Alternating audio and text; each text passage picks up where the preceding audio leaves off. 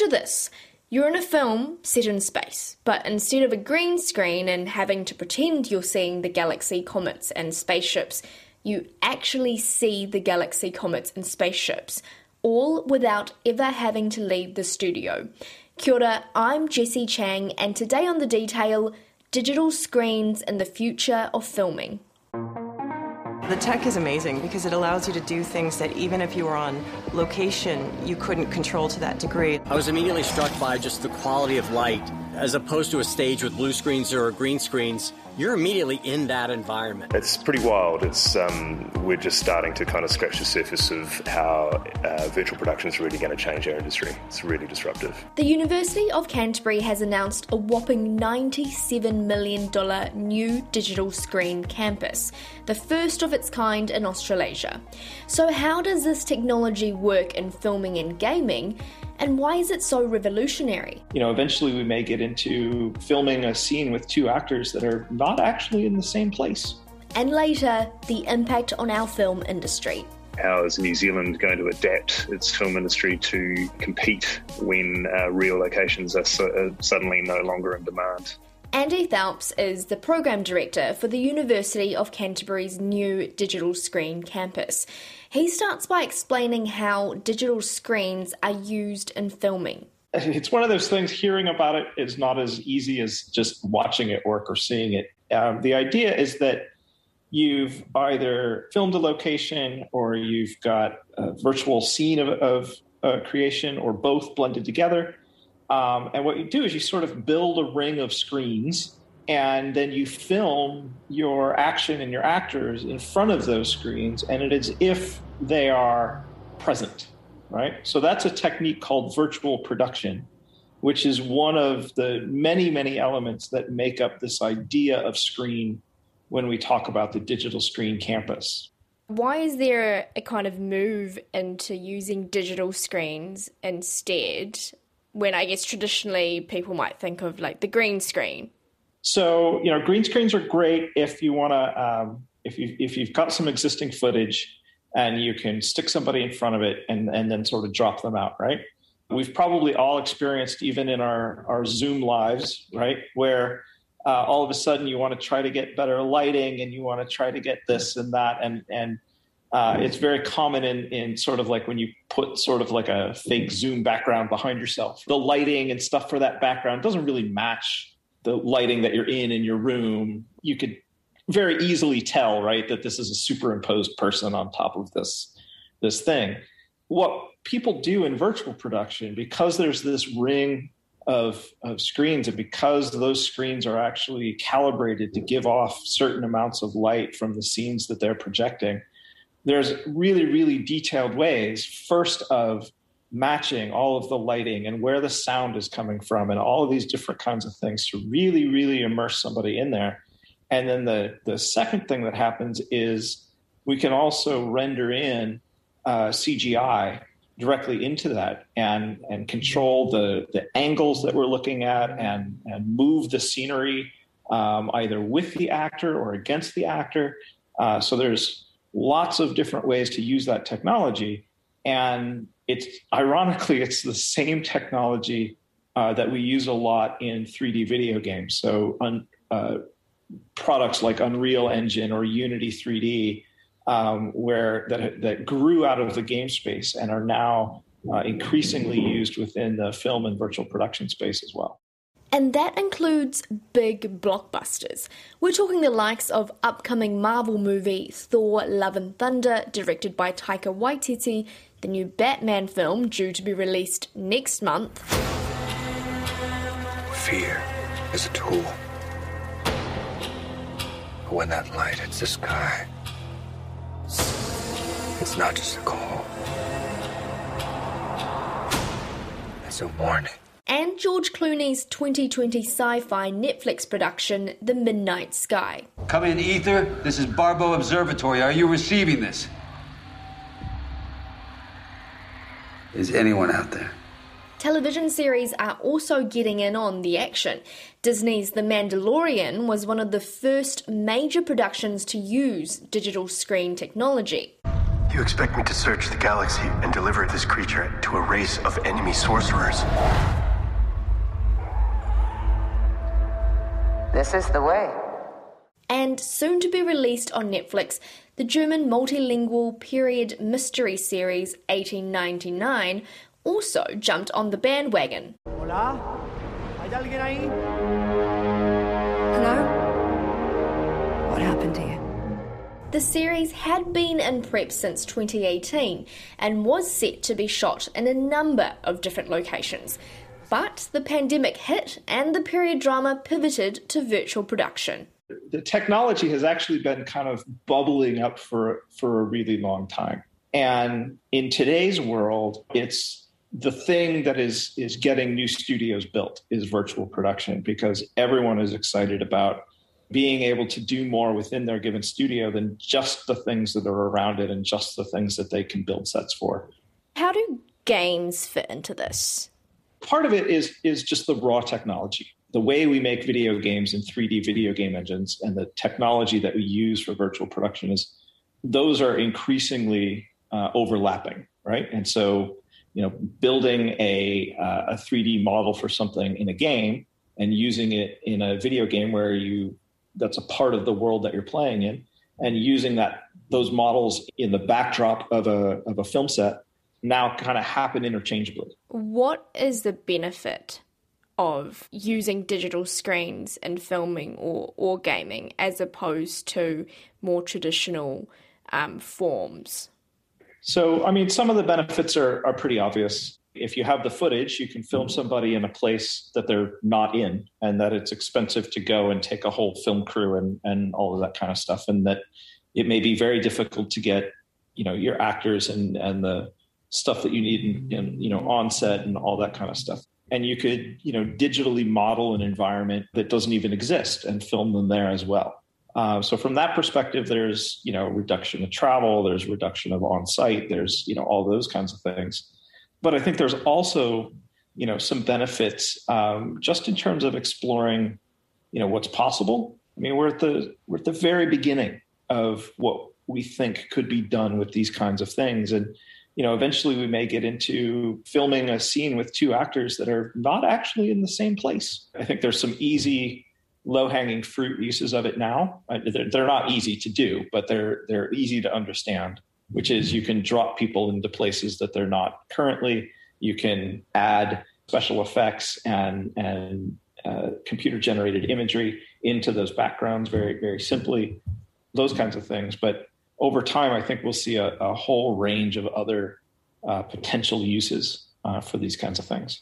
Canterbury University is making waves in the film and gaming industry with a $97 million digital screen campus. The first of its kind in Australasia, the facility will cash in on the booming gaming and film industries to lead the next generation into the future. It'll have some stages uh, to do, you know, some some more traditional film.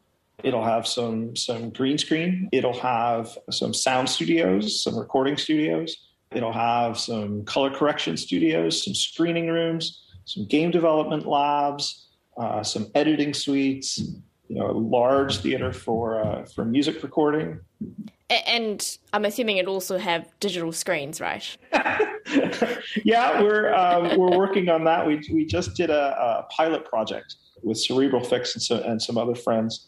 We brought some in and we used them for a while, and we, and we uh, they shot a film there. But that technology is changing so rapidly that we didn't want to invest in digital screens yet until we have the, the physical construction of the place put together. Right. Um, because they'll probably be different by then. We're in a process now of kind of re exploring that and going back and, and looking at exactly what we're going to do there. So, why now? We're really seeing this convergence between games and film and and virtual reality and augmented reality and and the way that we consume things on multiple different screen formats and, and all of these things. It's you know, this is a moment in time where we're really recognizing all of those things and it's making it possible to think about educating the next generation how we need to prepare them for work in this space because all these overlapping technologies aren't just for filming and gaming and the folks that, that we talk to uh, are really excited to tell stories, uh, to make digital media entertainment, and also to to do things that are not just focused on entertainment, right? To use these things for maybe for education, maybe for science, maybe for health, uh, maybe for uh, you know communication. So there's lots of different avenues that folks can go and use these skills, and and they recognize that in a very sort of real world scenario. We turn around, and another project at the lab is using those technologies to help train uh, Olympic athletes. You know, letting them practice when they're not uh, you know, out on the course uh, and stuff like that. So, and to learn a course really well before they go out and practice for it, because uh, they can, you know, use it in a 3D world space uh, before before they're actually doing it live. So, lots of different ideas, you know, that folks are are researching right now. And another one uh, that just popped into my head was, you know, like telemedicine, right, and using these things for surgeons to to train on, right, or for you know augmented information uh, while they're in the midst of a procedure. So there's lots of different ways that all of these things are starting to kind of mash up and intersect, and I think that that's what has us so. Uh, so keen to really get in there and, and, explore a lot of these things. The new campus is expected to take until 2025 to be fully built and will be the first of its kind in Australasia.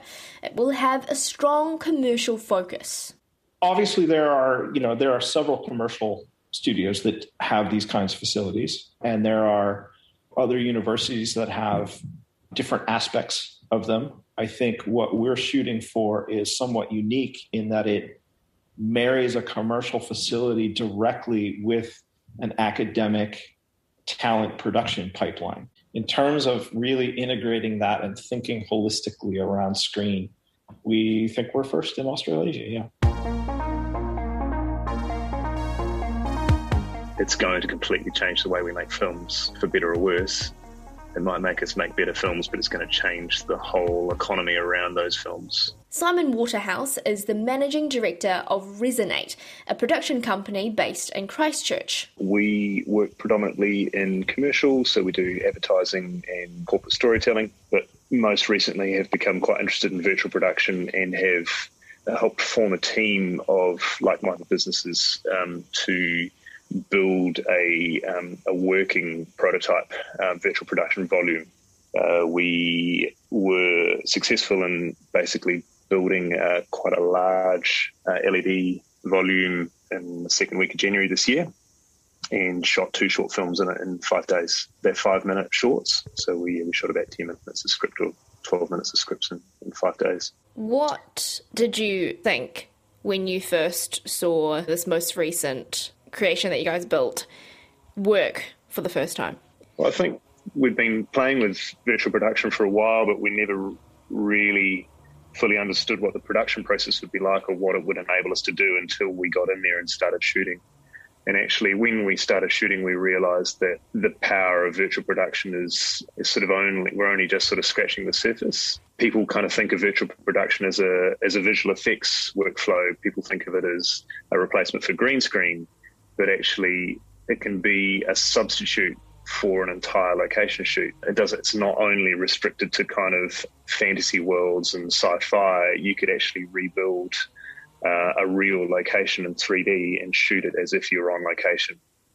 And you know the implications of that are, are, are obviously massive. Certainly, from a production point of view, it makes a lot of sense because you've got total control over the location. You you, there's no environmental sensitivities. The health and safety um, is much more manageable. Even just control of the light and the time of day. You can shoot a, a 10 hour sunset or, you know, you've got ultimate control over the location. You can move things around if you want to. So certainly when it comes to sort of mitigating risk, which is, you know, one of the major roles of, of a production company, it's, um, it's an amazing tool. And this will have a huge impact on the New Zealand film industry, right?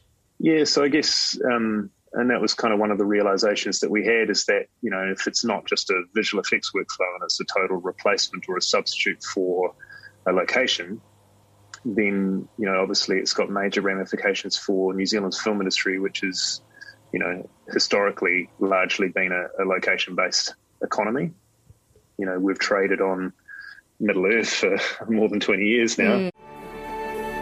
Welcome to Middle Earth, my friend. I'm here to guide you on your journey, so cease your rebel rousing and listen very carefully. That's been, uh, you know, measured in, in the billions in terms of economic benefits. So, how is New Zealand going to adapt its film industry to, you know, compete when uh, real locations are, so, are, suddenly no longer in demand? I think it's it's certainly something that I think is kind of hard to understand until you sort of see the power of what virtual production is and clearly where it's going to go. You know, the technology has just gone in leaps and bounds in the last two years alone, and another two to five years down the track, it's going to be quite quite um, disruptive. I mean, I'm just even thinking about the major productions that are now all using it. So, like Thor: Love and Thunder, the new Batman movie that's coming out, they use this stuff as well. Do you think there will be a push more and more into using this into the mainstream? Absolutely, I think it's it's going to be without doubt an integral part of any film industry infrastructure. It may not be a total replacement for location um, production, but I think it'll complement location production, and there will be times when it will re- replace location production.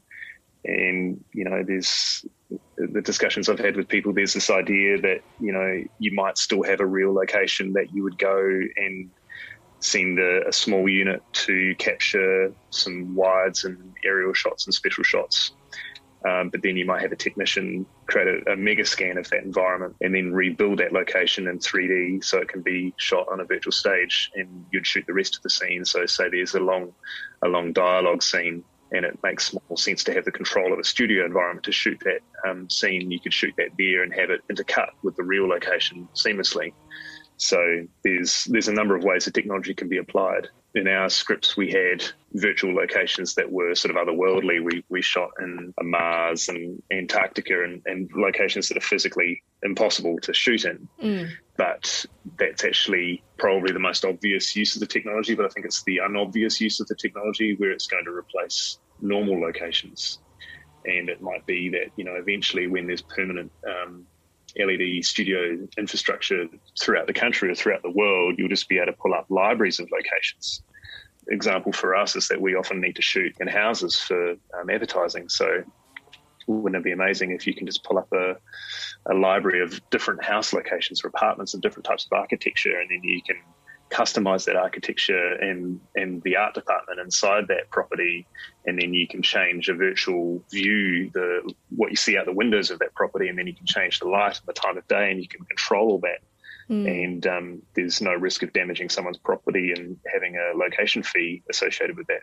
So then, what other questions for us here in New Zealand to be thinking about, and then what areas do we need to protect ourselves so that we don't have a situation where our locations are out there for everyone. yeah, so there's there's two things there. Obviously, we've got an iconic uh, landscape that's appeared in dozens and dozens of amazing films. That's been what's brought productions to New Zealand is these incredible places to to shoot and and having high quality screen infrastructure to to be able to produce high um, big budget films here. But um, we need to consider how do we protect the location intellectual property to stop someone taking a mega scan of um, an iconic location and then reproducing that in a studio in LA or Budapest. You know, what are the laws that can protect or enable us to um, to look after our location intellectual property? But with that said, if there's barriers to using uh, a New Zealand landscape um, in virtual production overseas, then what's to stop someone, a 3D artist, designing a, a lookalike location?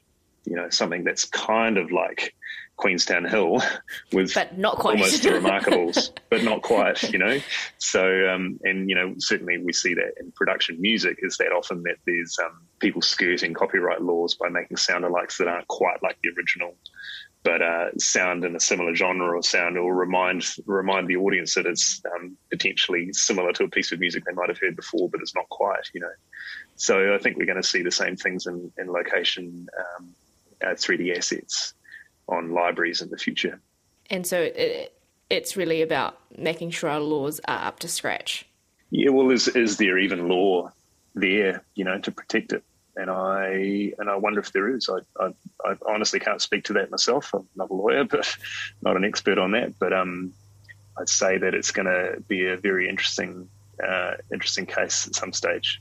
Here's Andy Phelps again. So, firstly, there's the obligatory I'm not a lawyer, I do not give advice, and, and all that all that stuff.